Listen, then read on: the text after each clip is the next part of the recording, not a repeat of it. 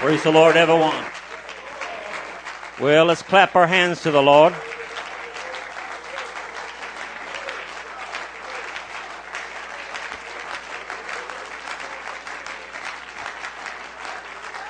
Men, good to be here. Men with you in men's retreat. We was at the first one 23 years ago, and I'm glad I'm here today. God's been good, hasn't he? Amen. Brother, uh, you know, some men are so good, they don't even need a backup. Brother uh, Raleigh came, and uh, Brother uh, Calhoun is here, and I by himself. Brother Townley brought one man with him because they have such a way with words and they are so eloquent. They are good.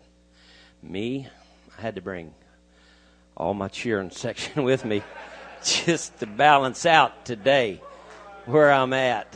Amen. And I am counting up on tonight and tomorrow, but uh, it is good to be here today. The Lord is good.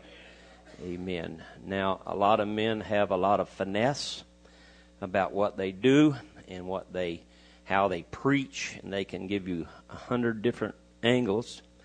Me, all I know is when it comes to killing a snake, you just cut his head off.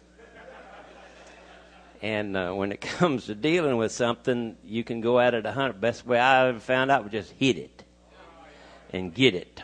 I want to preach today to men, and uh, I'm going to deal with with our our relationship with our wives, and that's where I'm going to be today. Um, most men are liars.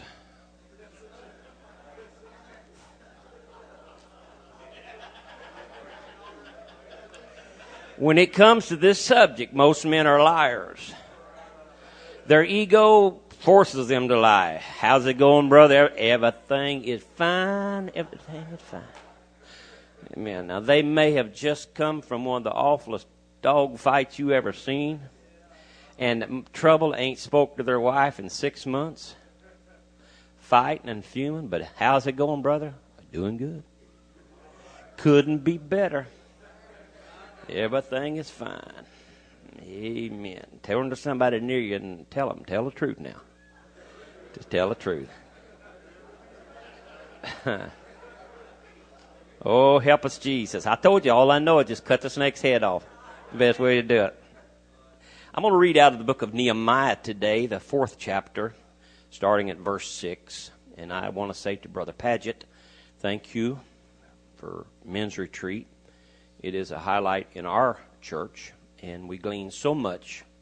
And I appreciate, Elder, the effort and the time and uh, all that goes into making this.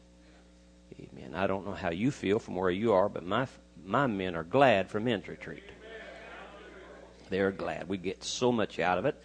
Today has been good. Last night was good. Tonight will be good, and uh, tomorrow will be also good. And we'll go home strengthened. Out of the book of Nehemiah, the fourth chapter and the sixth verse, it said, So built we the wall, and all the wall was joined together under the half thereof, for the people had a mind to work. But it came to pass that when Sanballat and Tobiah and the Arabians and the Ammonites and the Ashdodites heard the walls of Jerusalem were made up and that the breaches began to be stopped, then they were very wroth and conspired all of them together to come and to fight against Jerusalem and to hinder it. Now, can I tell you that is just like the devil when we as a church and men decide we're going to do something for God, can I tell you the devil's going to try to stop anything that happens in this men's retreat? And anything you can take home and anything that you can glean, believe me, the devil's going to put his foot everything and and try to stop you from having what's been preached to us here. And so they gathered, and all of a sudden, these these every it said they all of them came together and they conspired down in verse 13, it said, Therefore, set I in the lower places behind the wall, and on the higher places I even set the people after their families, with their swords and their spears and their bows. And I looked and rose up and said unto the nobles and unto the rulers and to the rest of the people, Be not afraid of them. Remember the Lord, which is great and terrible, and fight for your brethren. For your, he said, fight for your brethren, and for your sons, and for your daughters, and your wives, and your houses. I'm going to preach today, if you'll help me a little while, on the winning of winning the battle for the home winning the battle. Let's ask the Lord to help us. God, we ask you to touch our minds and our hearts today. I pray for the anointing not only on the pulpit, upon the man, upon the preaching, but upon the ears of your people. Let us hear, O God. Let us understand. Let us glean today what you would have us hear today. Thank you, O God. Thank you for the preaching of the word today, what we've heard, what you're going to do in the remainder of this services. God, we love you today. We give you glory. We give you praise. We give you honor. In Jesus' name. In Jesus' name. Amen. You may be seated.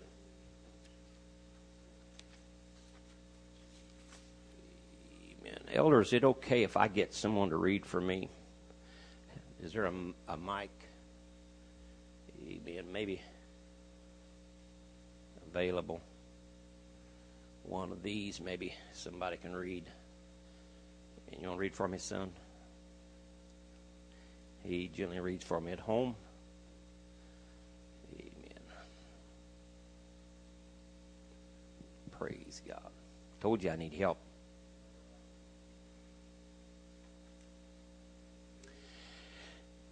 Let me just start by saying this. The battle that we all face, and we all face battles, different kinds, different situations, different cities. But there is a devil that's out there to stop anybody, especially men of truth, especially men that believe like we believe, the standards and the things that we set in order. There is a battle that we all face. There is an enemy. But the battle that we face on our way to glory, I feel, will be won or lost in the home It's going to be won or lost in the home. I, I've, I'm 65. I'll be 66 here in a few days. And what, what is, what is apparent across the ranks of Pentecost, even in our oneness ranks, is the devastating destruction that the devil's doing on marriages. In the world, it is 50% of the people that get married, an average 50% of them divorce. But in the church, there should be no divorces.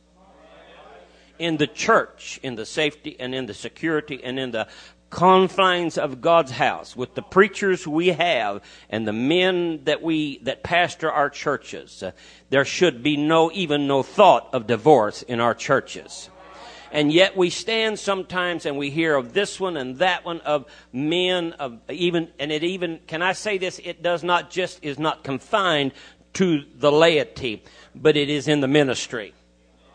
And so we, we are faced with this. And uh, if, if we're going to win this battle, amen, it's not going to be won in the church. This does not take away from anything in the church. This does not take away from prayer. This does not take away from our shouting and our great and tremendous services we have.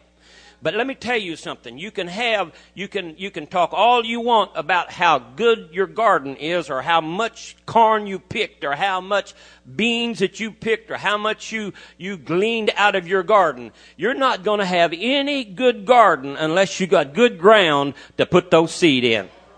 It's just a little tie in here, but we got to understand we want good church and we want God's move and we want this. Can I tell you, it comes from having a good home structure. Amen. The devil is focused on the home. It, it is the destruction of the home equals to the destruction of the nation. You think about it. Our nation is a great nation, but at one time, the nation that we live in was, was the greatest nation that lived, that there ever was on the earth.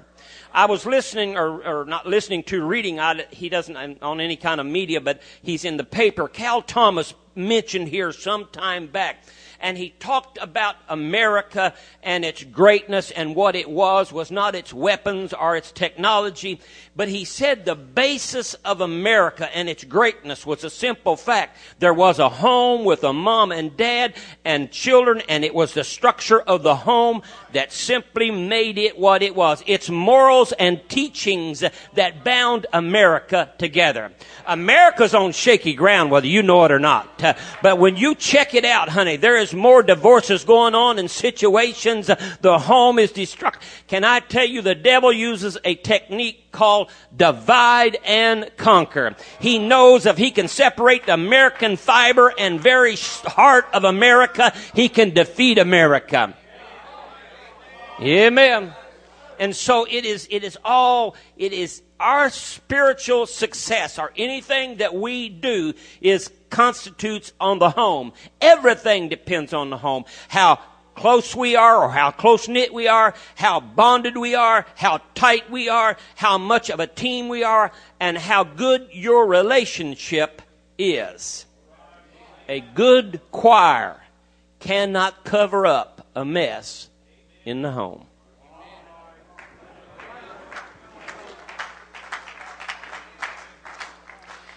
Read for me, son, Matthew 22, starting at verse 36. Master, which is the great commandment in the law? Uh huh. Jesus said unto him, Thou shalt love the Lord thy God with all thy heart, Thou shalt love the Lord thy God with all thy heart, and with all thy soul, and with all thy mind. This is the first and great commandment. And the second is like unto it, Thou shalt love thy neighbor as thyself. On these two commandments hang all the law and the prophets. Everything hangs upon relationships.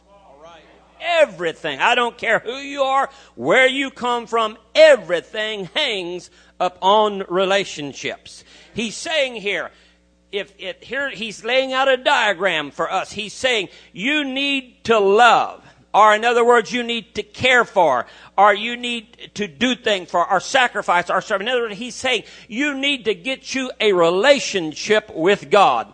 And when Brother Townley was preaching in closing last night, he said one of the strengths of Daniel was a simple fact that he had a relationship with God. Amen. God, can I tell you, God wants us to have a strong relationship with Him. If you didn't hear Brother, uh, Brother um, Rally today, you need to hear today because I'm going to tell you, it's more than just coming to church and sitting down, amen, and warming a pew. It's getting a relationship with God. It's getting a relationship that's more than just mouth. Um, amen. It's more than just say, it's do. It's more than just talk, it's walk. And so he's saying here, I want you to have a relationship. I want you to, amen, we love God with all your heart and, and all your soul and all your mind and all your strength. And then he talks about, he wants you to love your neighbor as yourself or others. And then he, he, he, so what he's saying is here is basically, we need you to have, now, now having a relationship with God is not hard at all because God is love. God ain't going to do you wrong. God's good in the morning. God's good in the night. God's forgiven. Oh, yeah. God's merciful. God understands. God's always on your side. He's a friend that sticketh closer than a brother. That's God. And so a relationship with God, and we have a relationship with God. So he's saying that's important. That's the first thing. And then, then when, when he's talking about a relation self with ourselves, uh, and, and, and uh, let, me, let me just explain this to you. Ain't nobody loves you like you. You don't get up in the morning and say, I think I, here, all down in my face. I think I'll just take this razor and just pull a hide off my nose. You just get in that that before that mirror and you just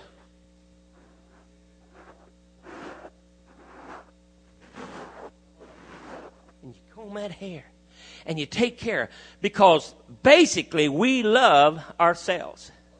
We feed ourselves good food. We drink good water. We look out for ourselves. we, we, we, we protect ourselves. So it's not difficult to have a relationship with God. And it's not difficult, brother, to have a relationship with ourselves because we love ourselves. Amen. You, you just, you, you, you show me a man that's running around slapping himself in the head. I'll show you somebody that's got problems. Amen. I ain't gonna slap me in the head. I ain't gonna let you slap me in the head either.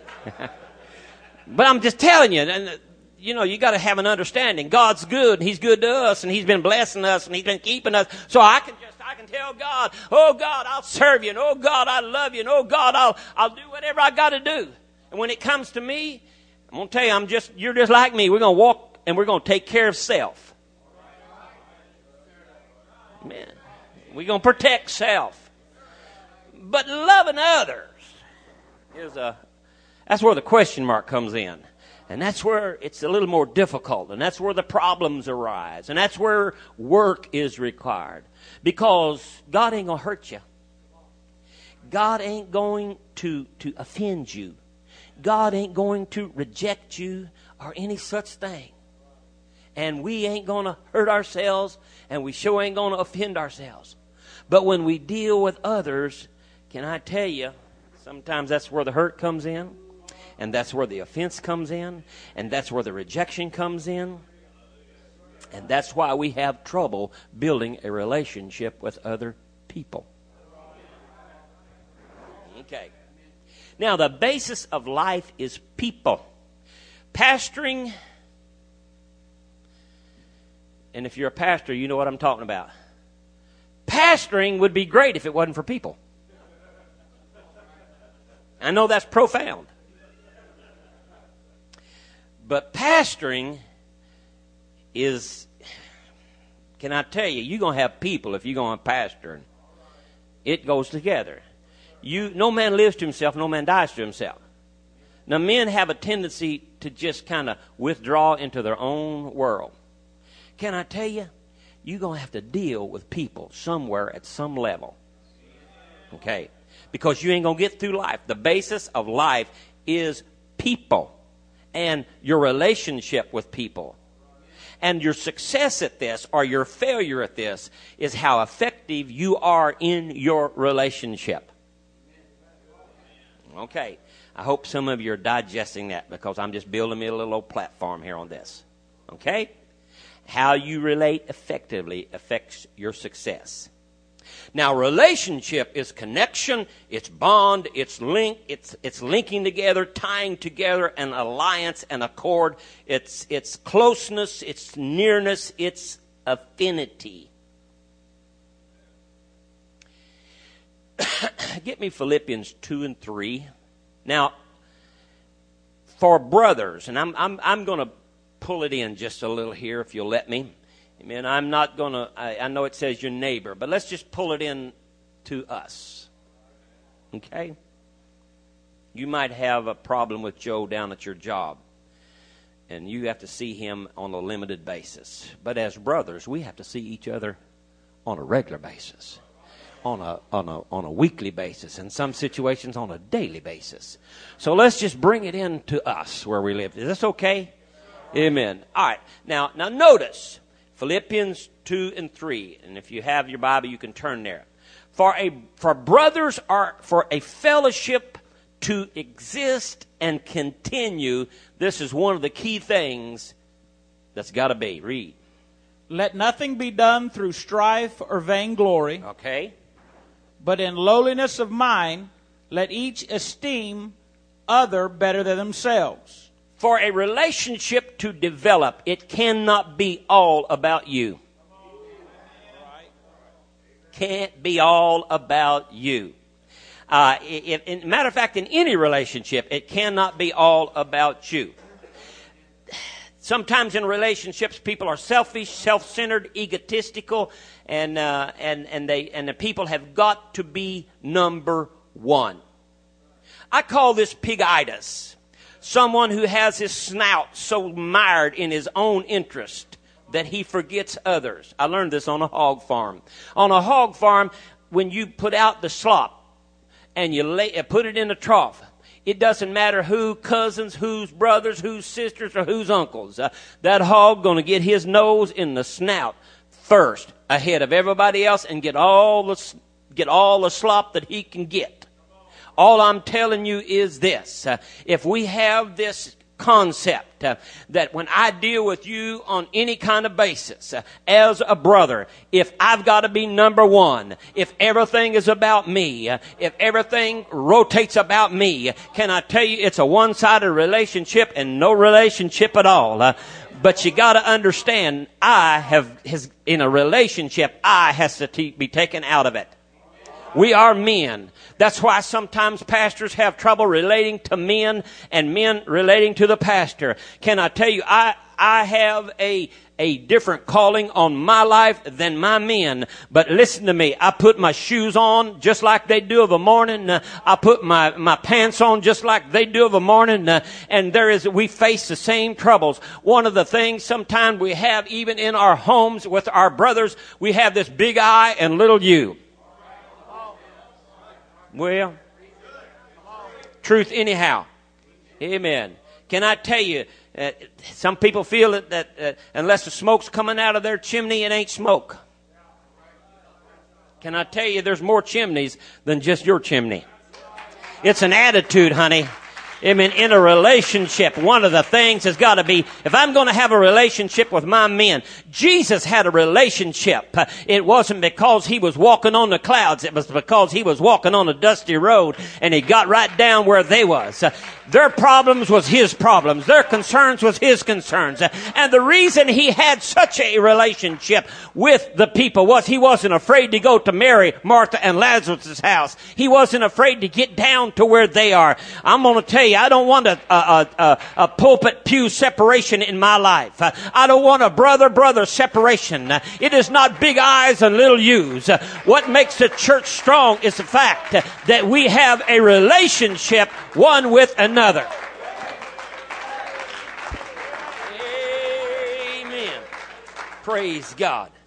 There are some things in a relationship. If you're going to have a relationship with anybody, number one, you got to encourage them. It is so important uh, that when we meet people and when we when we deal with people that we strengthen them and we lift them up. You think about it. Very few friends that you have for very long, amen, if they go to putting you down. You, you get around somebody and, and, and, and the first thing they know, boy, I'll tell you what, uh, you, are you as squirrely as you look? Are they, they, they criticize you? Are they, they, uh, let me put it this way. A lot of people ain't big till they, till they step on somebody else's head. Now I'm six foot three, but I have to carry a ladder with me. But a lot of people, a lot of people, what the, their their relationship with somebody is the simple fact that if they make somebody else look bad, that they think that makes them look good. I don't feel that way today. Uh, amen. If we're going to have a relationship, if you're going to have a relationship, uh, you got to start lifting somebody else up. The trouble with men, they carry too many fire hydrants around with them. Y'all didn't hear that. The reason we have trouble with men sometimes, ego, we got to carry a fire hydrant. Uh, amen. I killed a 10 point buck. Oh, really? You don't, you ain't nothing, man. I killed a 12 point buck. Uh, on and on it goes. Uh, why can't we sometimes just stop and say to a brother that killed a six point buck, Oh, I'm so glad that you killed that buck. Uh, oh, I'm so glad that you're doing something. Uh, you gotta have, you're gonna have a relationship with anybody. You're gonna have to spend some time lifting somebody up and strengthening somebody in the situation. Oh, hallelujah. Somebody clap your hands for the Lord. Amen. You, you, number two, you, you're going to have to appreciate, appreciate people. You're going to have to make it, you know, you can, you can think how good things, but sometimes you need to say some good things. I just appreciate. Amen. Amen. We can come in here and, and, and, and, and, and we can we can just sit down and, and take all this in. But I'm going to tell you, it, this, this didn't come about by just an accident. Amen. The Pagets and their family and their church, they worked hard. It cost them to put this on. Amen. For me to walk in with an egotistical, you owe it, they don't owe us nothing. But I'm going to tell you something. I appreciate somebody that will put forth some time that my men can come to and go home and be strengthened. Uh, hey, let me tell you, Man, it ain't all about your, your little world. It ain't all about what's going on in Lebanon. It ain't all what's going on over in Lake Park. It ain't all going on in Ocala. Amen. Can I tell you, amen, we need to appreciate men and effort. So, amen, nothing wrong in that. Uh, notice the importance of other. Acknowledge their actions and affirm it. Amen. Number three is to forgive. Amen. When can we get past the point of realizing that people are not perfect. Amen. People are not perfect. Amen. And you're not perfect either. I'm not perfect either. I work with an old man, old man Tommy Dixon. Nobody liked Tommy Dixon.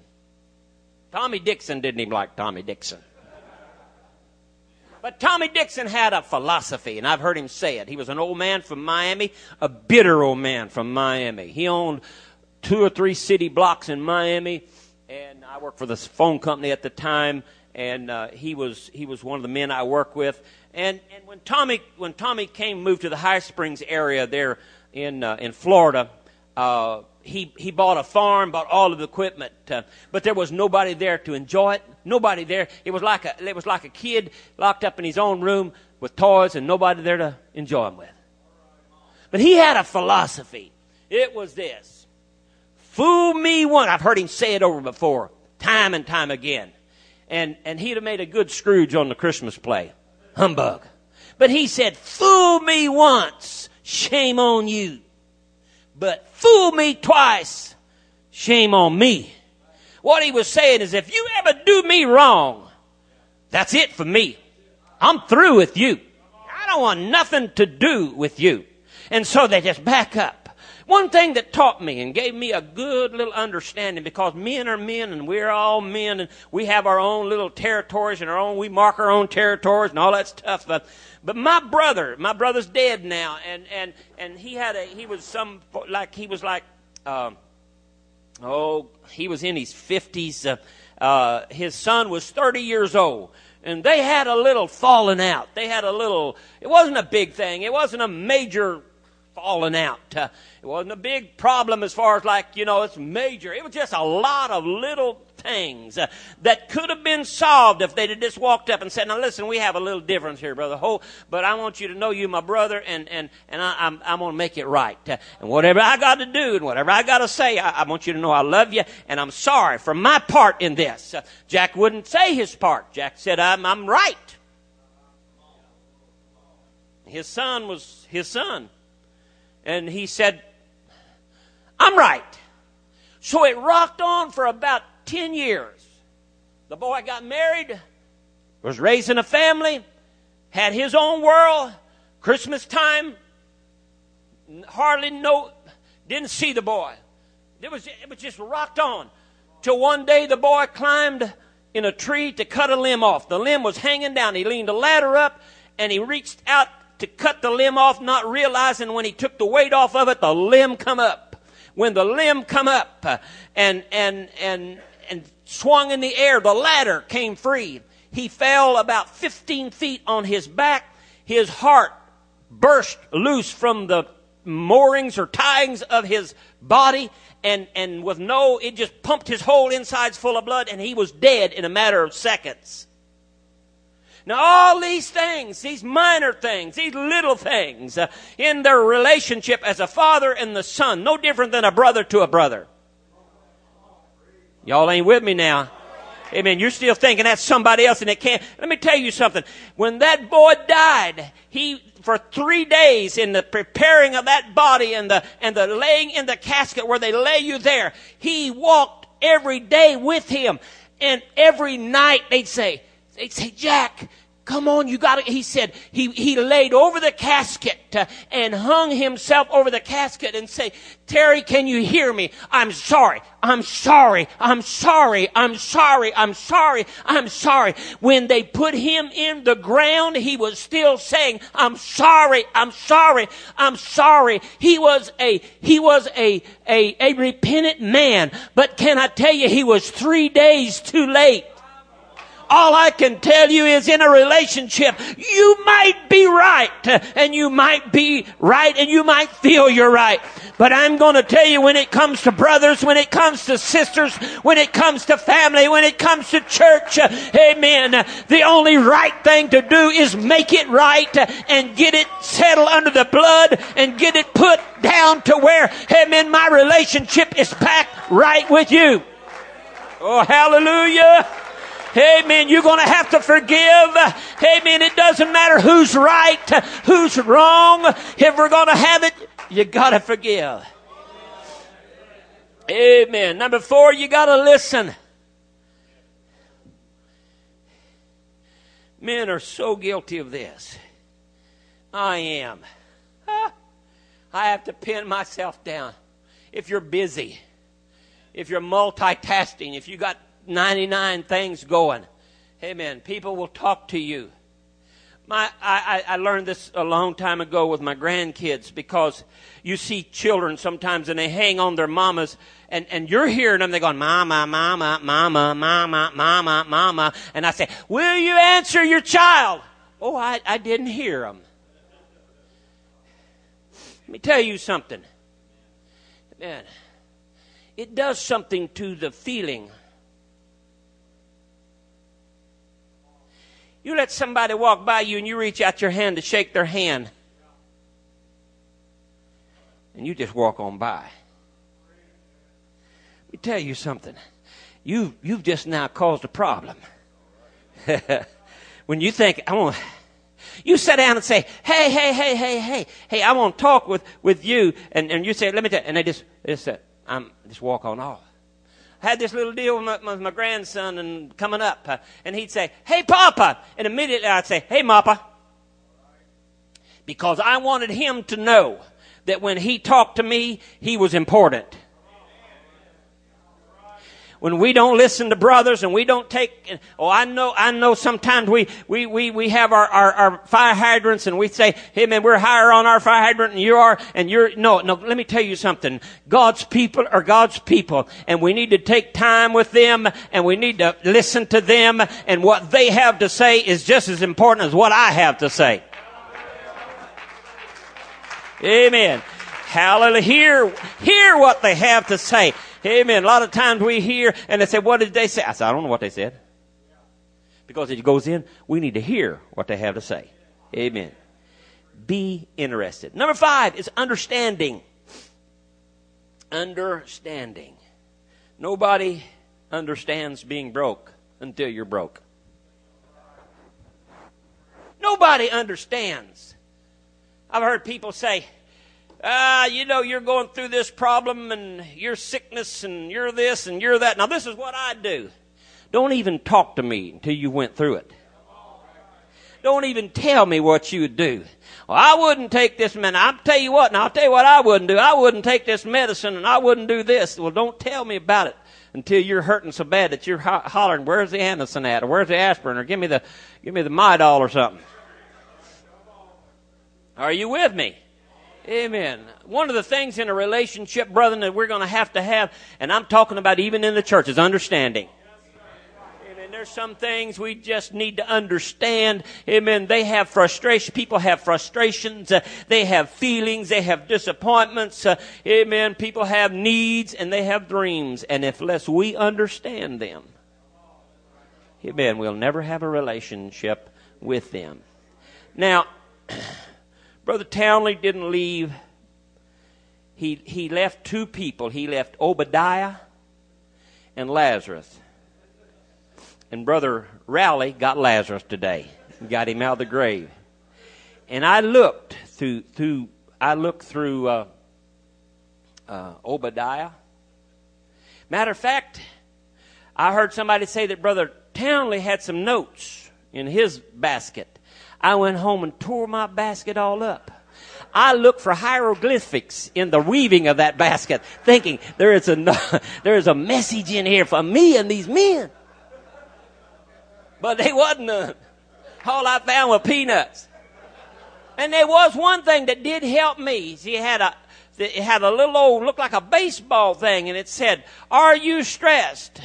If you ain't now, you will be Sunday." I went to squeezing that ball. Amen. So I didn't preach. I couldn't find nothing about Obadiah that would help me. But I decided to preach what I was going to preach because you ain't going home tonight or tomorrow night and sleep with Obadiah. You going home Saturday night or whatever, and, you're going to have to face Mama and you're going to have to deal with the situation. I mean, a lot of men would like to have, like that old song said, why can't we have Christmas all the time? Why can't we have men's retreat all the time? Amen, because we have to go home. And so I want to help us. Now remember, the first relationship is with God. The second relationship is with your wife.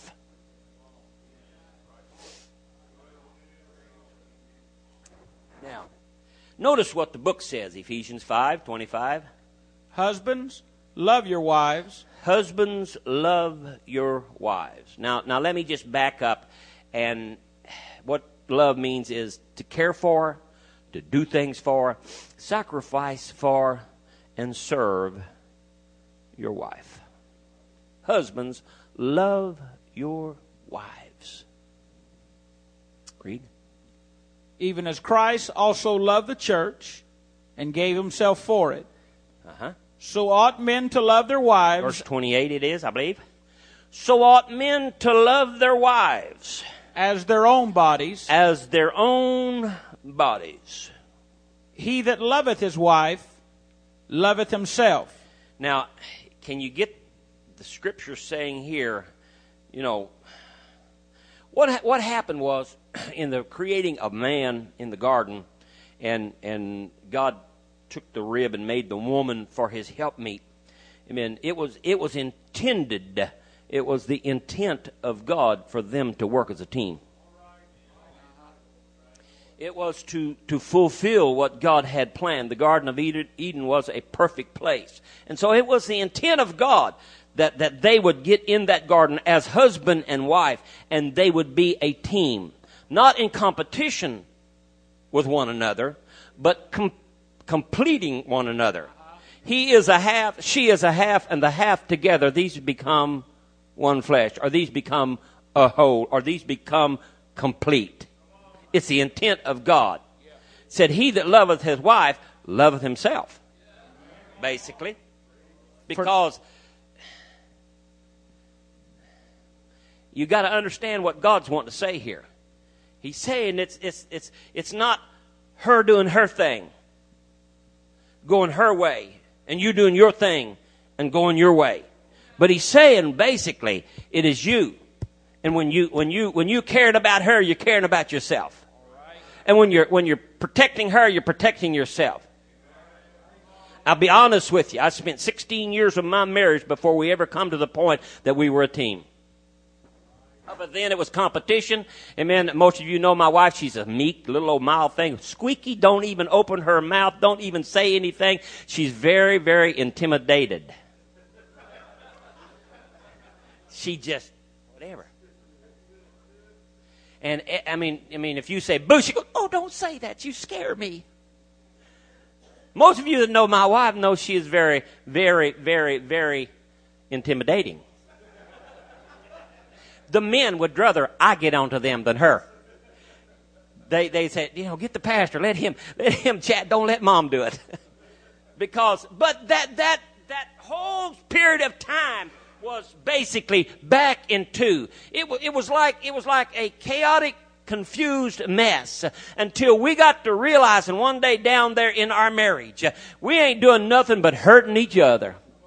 We ain't doing nothing but destroying our own life. Uh, and what the smart thing we need to do is we need to team up in this. Uh, amen. And get together. Let me just tell some of you, uh, it ain't, it ain't, it ain't, it ain't good when you're just in this competition constantly. You need to team up with your wife. Amen. Cause when you helping her, you helping yourself. When you protect, when you're doing things for her, you're doing things for you.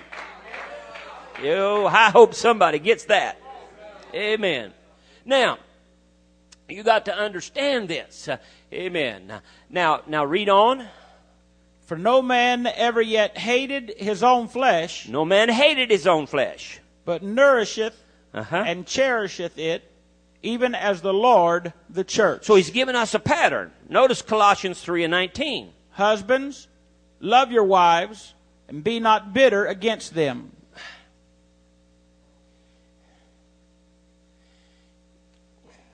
Okay, let me, let me just expand it just a little bit here, and then we'll come back to center. Okay. How many services? How many moves of God? How many times would have God moved in a church service? Would have, would have just come down and somebody could have got healed. Somebody could have got delivered. Somebody could have. Folks, we know how it affects a church uh, when you get three or four people in there with their, with their arms crossed, like, Preacher, you ain't moving me. Preacher, you can't. We know that if we let them, they will shut down a service and God, we can't even have a good song service uh, because of their spirit shutting down. How many times has preachers got up and said, I don't know what happened tonight. I did everything I could do. The song man, the leader, the musicians did everything huh, they could do, but nothing wouldn't work. Not knowing that out there in the congregation, Brother Bill and Sister Sue had got into an argument over nothing and come to church with animosity and, and, and all of these things and shut down a service. What I'm preaching ain't just lovey-dovey, go home and get right with your wife. I'm preaching some things that'll help your church get better. It'll help God move better. Amen. I don't want to be one that shut a service down. Amen. I don't want to be somebody uh, that's the, that's guilty of saying, "Hey, you could have got a touch, uh, but because I wouldn't work it out, uh, because I wouldn't deal with it, because I wouldn't take care of business before church." Amen. Praise God. You may be seated. Now, that's at 319. So God wants us to have a loving relationship with your wife more than the bedroom.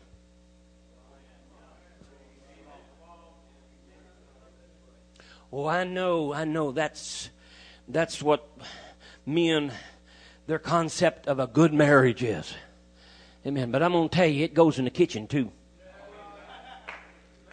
It's in the living room too. Amen. It's it's it's riding down the road too. Amen. Uh, there's young men in here. They got I got me a future girlfriend. I'm gonna be married someday. It's all gonna be this and that. L- let me tell you, Amen. You need to understand it's more than just one little area of our life. Amen. It's got to expand out of that. Now, now the home and the church is synonymous. It's like 99 and 100. It's like white on rice. Amen. It's, it's tied. Can I tell you, as the home goes, so goes the church. If it's hell at home, it'll be hell at church.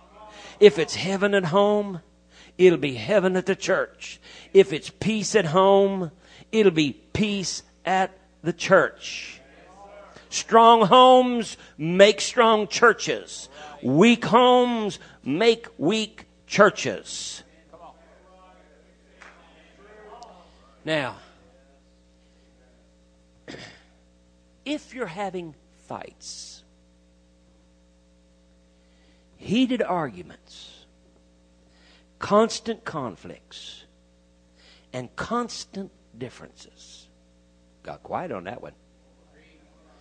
If you're having fights in your home on a regular basis, fights, heated arguments. I mean, the kind where you where your face gets red and your your what's this called your forehead gets all wrinkled. If you took your blood pressure, you'd have to get two of them to monitor it. If you're having heated arguments and there is constant conflict, it doesn't matter, just conflict on every issue and everything. And constant differences all the time. Here's your sign.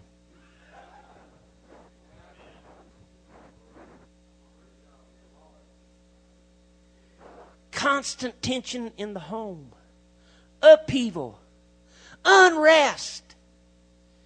Here's your sign. Giving the wife the silent treatment, you know, where you don't speak, you just grunt. How'd your day go, honey? Uh. What you, where you going, baby? Uh. What's happening in your world? Uh. Here's your sign. If you're angry all the time, I mean, don't take much to make you angry. You just get angry at anything. Matter of fact, you just get up of a morning and you're angry. Come in from work and you're angry. Here's your sign. Moody. Nobody. The dog don't know whether to wag his tail at you or bite you. You come in and you in you got a mood. You're just moody.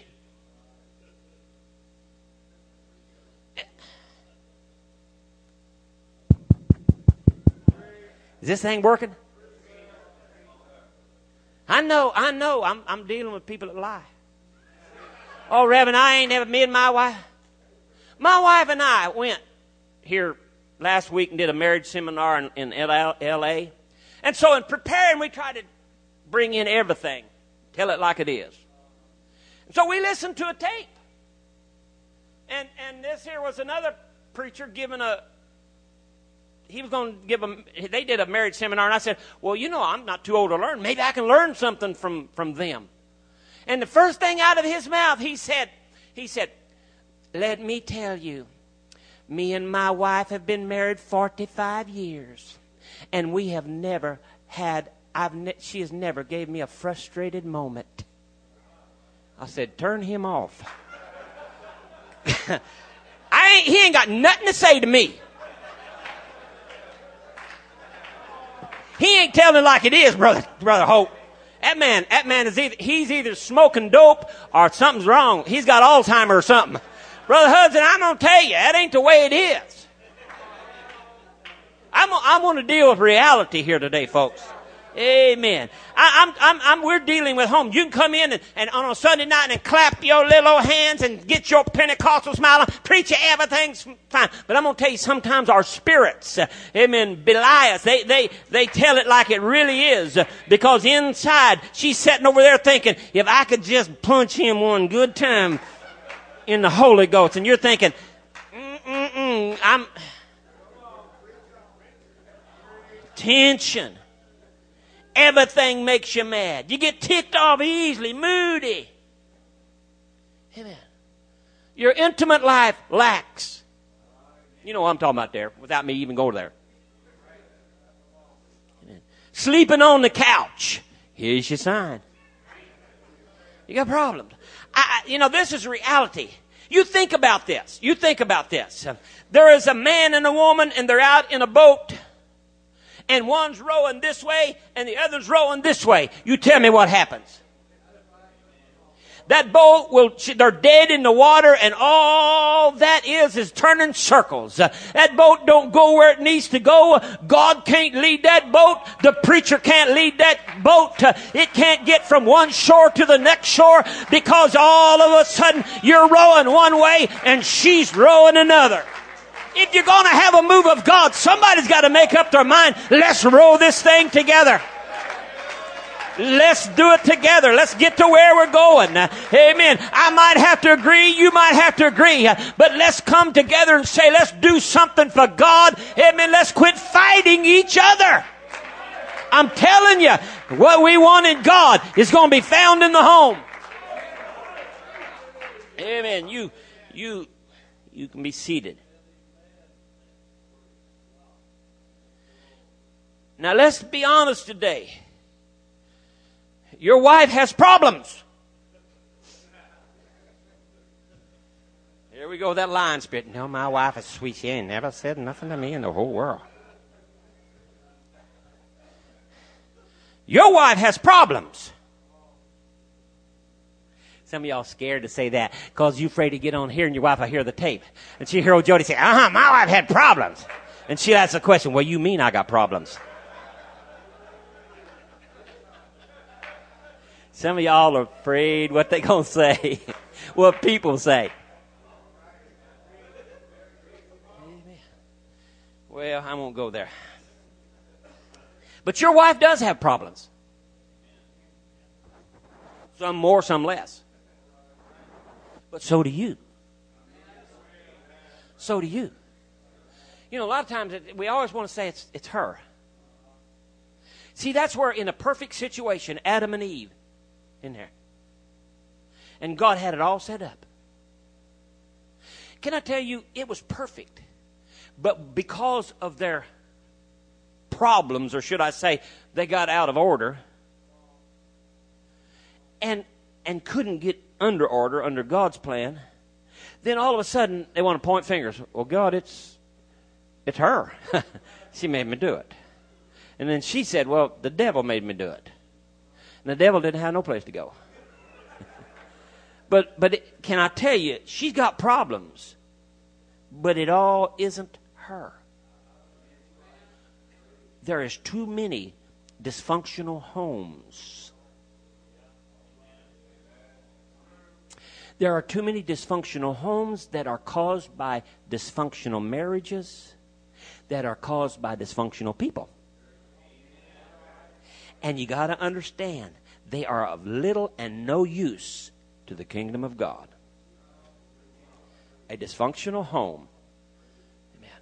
Because what happens in a dysfunctional home, it tears you down so much that you get to church, and just when you get to church, the preacher's got to fill you up. And God's got to lift you up. And God's got to encourage you.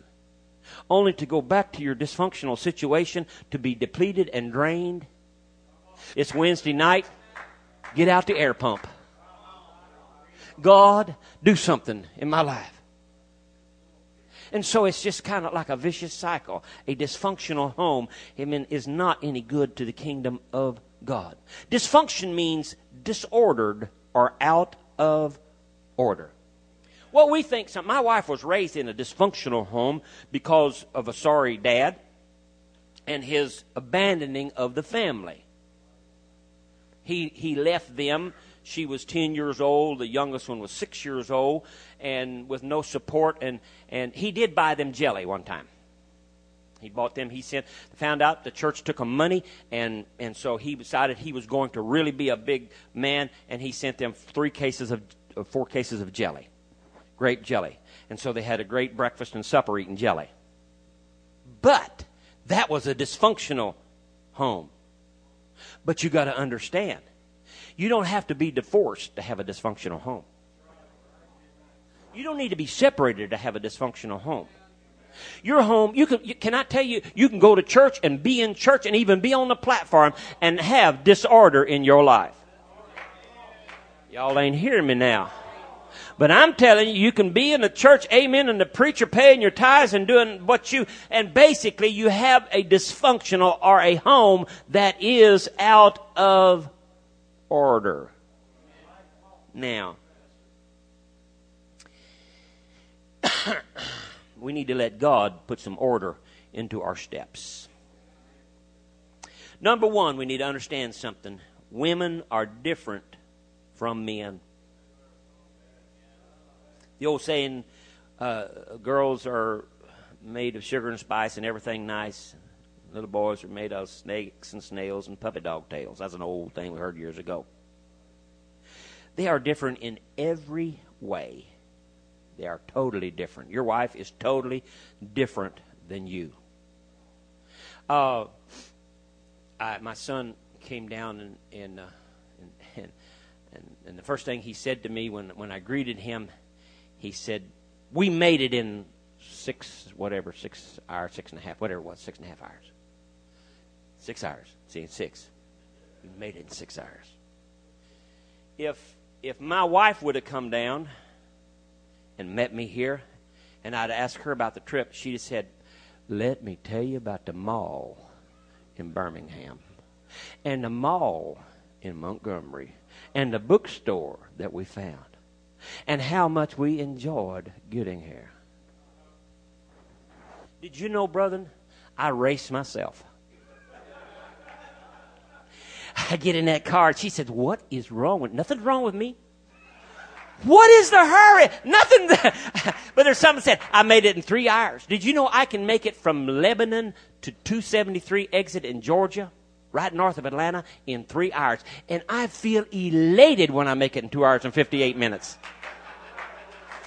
My, I come down here in six hours. I asked Brother David, when he came in, he said, well, we made it in six and a half hours. That's the first thing on a man's mind. That is not on a woman's mind.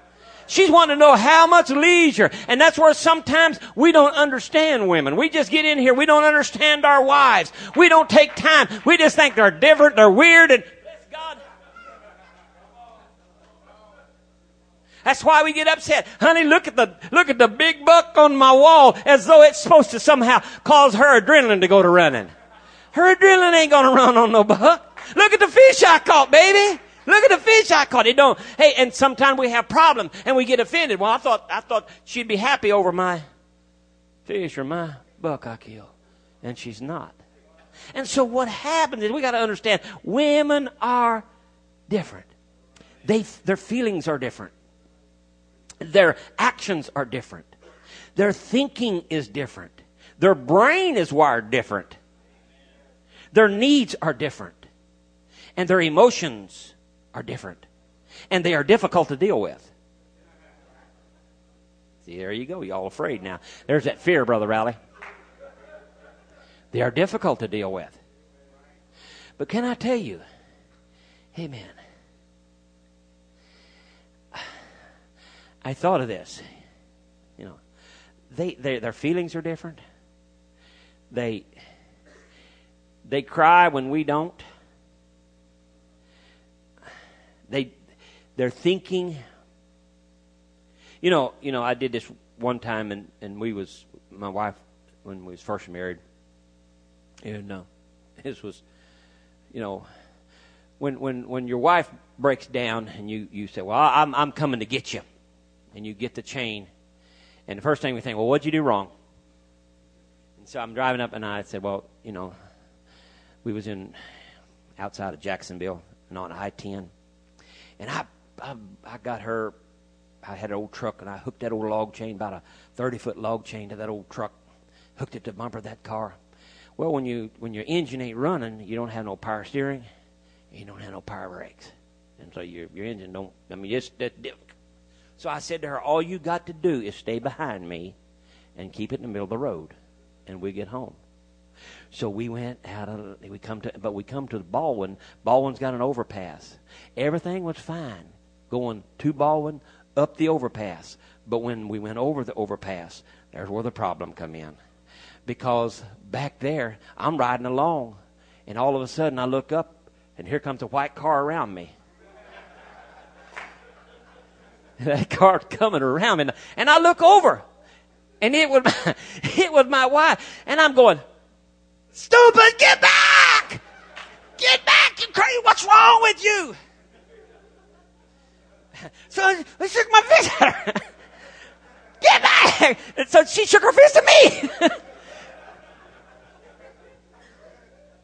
But I, I wanted her, I wanted her to understand. A man would have, a man would have put his, put his foot on the brake. Women don't think like that. All she could think was, hey, I'm passing him now. And she had the kids in the car waving. And she'd run over that log chain. She'd run over everything. But I'm to tell you. Oh, it could go on and on and on and on and on. Because women are different, brethren.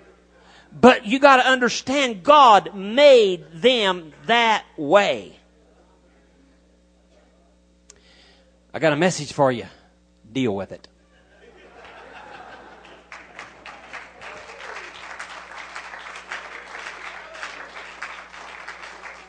There is an alternative. Somebody that wants to fish when you want to fish, hunt when you want to hunt. Hey, Amen.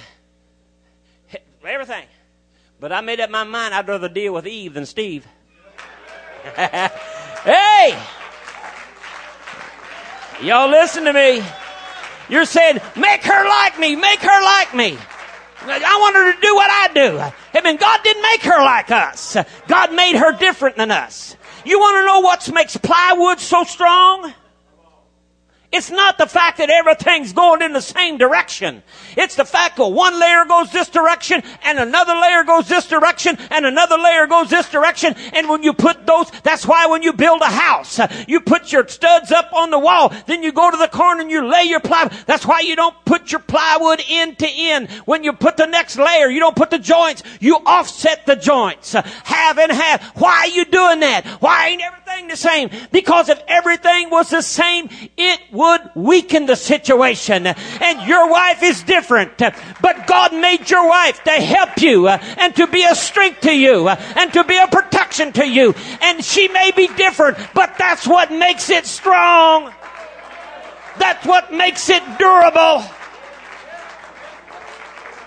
Amen. Hallelujah. You may be seated. Now, so just deal with it. Amen. Now, Ephesians 5 and 23. For the husband is the head of the wife, Uh-huh. even as Christ is the head of the church, and he is the Savior of the body. Okay, he is the head.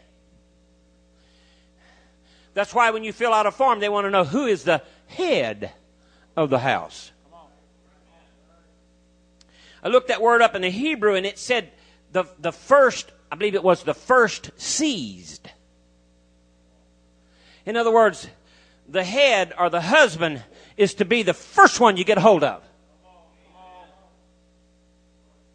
It is the first one. When they come to your house, for whatever reason, and they ask the question, if it's the people of authority or whatever, they, they say, who is the head of this house? They don't ask, where's Johnny? Where's Susie at? They want to know, where's dad at? They want to know, that's the first one, or the first one in the line. Or maybe the first one on the front line. This is why. Let me tell you something. You're, you're, this goes deeper than just this deep. Amen. Your wife will not follow you unless she respects you. I'm sorry. Your wife will not respond to you unless she respects you. When you ain't the first one to be seized, or you ain't on the front line, and you're back here in the back, and she's, now I'm gonna tell you, you, y'all may get mad at me, but let me, let me tell you something, and some of y'all, and, and, and you're smart enough, you can figure out computers, and you're smart enough, you can figure out all this other stuff, and you got everything figured out on your job, but when it comes to your finances, you act stupid. Duh. Like, I can do all this stuff, but, but I can't figure my money. My, my wife handles my money. Let me tell you, he who handles the money controls.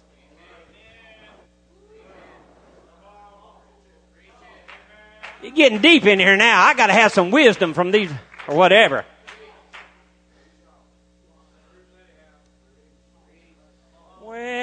Bless God, I knew I'd hit a bump on that one. Because it's easier to be back and not be the first one seized. It's easier to set back and let her. You, you want to know why? I, I, I, and they, and they know it. Most of our church in the beginning was Navy people. And they would come home off, off a year cruises. Mama had run the job. She had paid bills. She had disciplined the kids. She had done everything. She had just basic, just, she handled everything. Well, dad was gone. Dad come home for, for, for a week or two weeks or a month. And hey, ain't gonna disrupt nothing, baby. You've been paying bill, doing a good job. You do it. Kids, you just discipline the kids. You just go ahead. You just go ahead, honey. You handle everything, honey. You just handle everything, honey. So it ended. And then when they got out of the Navy and come home, come home, one, one of the brothers come home and I went out there in the car and mama was in the driver's wheel and he was over sitting like this. Said, get your behind out of that right side and get your behind over on that wheel.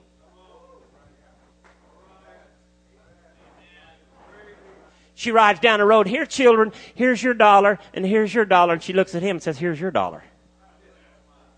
And that sends a wrong message. A proven fact, brethren. In a dysfunctional home, when you're not the first one to be seized, or you're not the first one on the front line, it sends a message to your boy. This is why we have so much homosexuality. Amen. We have boys acting like girls, uh, and we have girls acting like boys. Because in the homes, a lot of time, mama is acting and doing daddy's job, and daddy is doing mama's job. God didn't put Eve first, God put Adam first. He said, You are the head of your home. You need to be the first one seized. You need to be the first one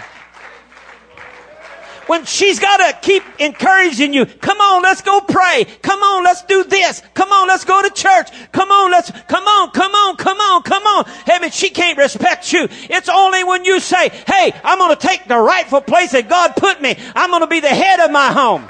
I'm, go, I'm gonna, I'm gonna be the leader in prayer. I'm gonna be the leader. I'm gonna follow my pastor. Amen. I am going to, hey, if you follow the man of God, she will follow you.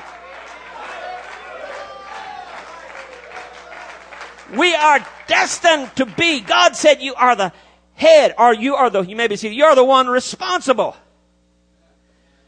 I gotta hurry. I'm like Paul Harvey. Page two. Okay. Okay. I'm gonna, go, I'm gonna skip through this. Okay. 1 Peter 3 7, read. Likewise, ye husbands, dwell with them according to knowledge giving honor unto the wife as unto the weaker vessel, and as being heirs together of the grace of life, that your prayers be not hindered. Now listen to me. Dwell to them with your wife according to knowledge. It takes 12 years to get a high school diploma. It takes four more years to learn some kind of get whatever you can be, be whatever you want to be, and, and even more so if you want to be like somebody like a doctor but it takes 15 minutes and $75 to be a husband. And you go figure. Yeah.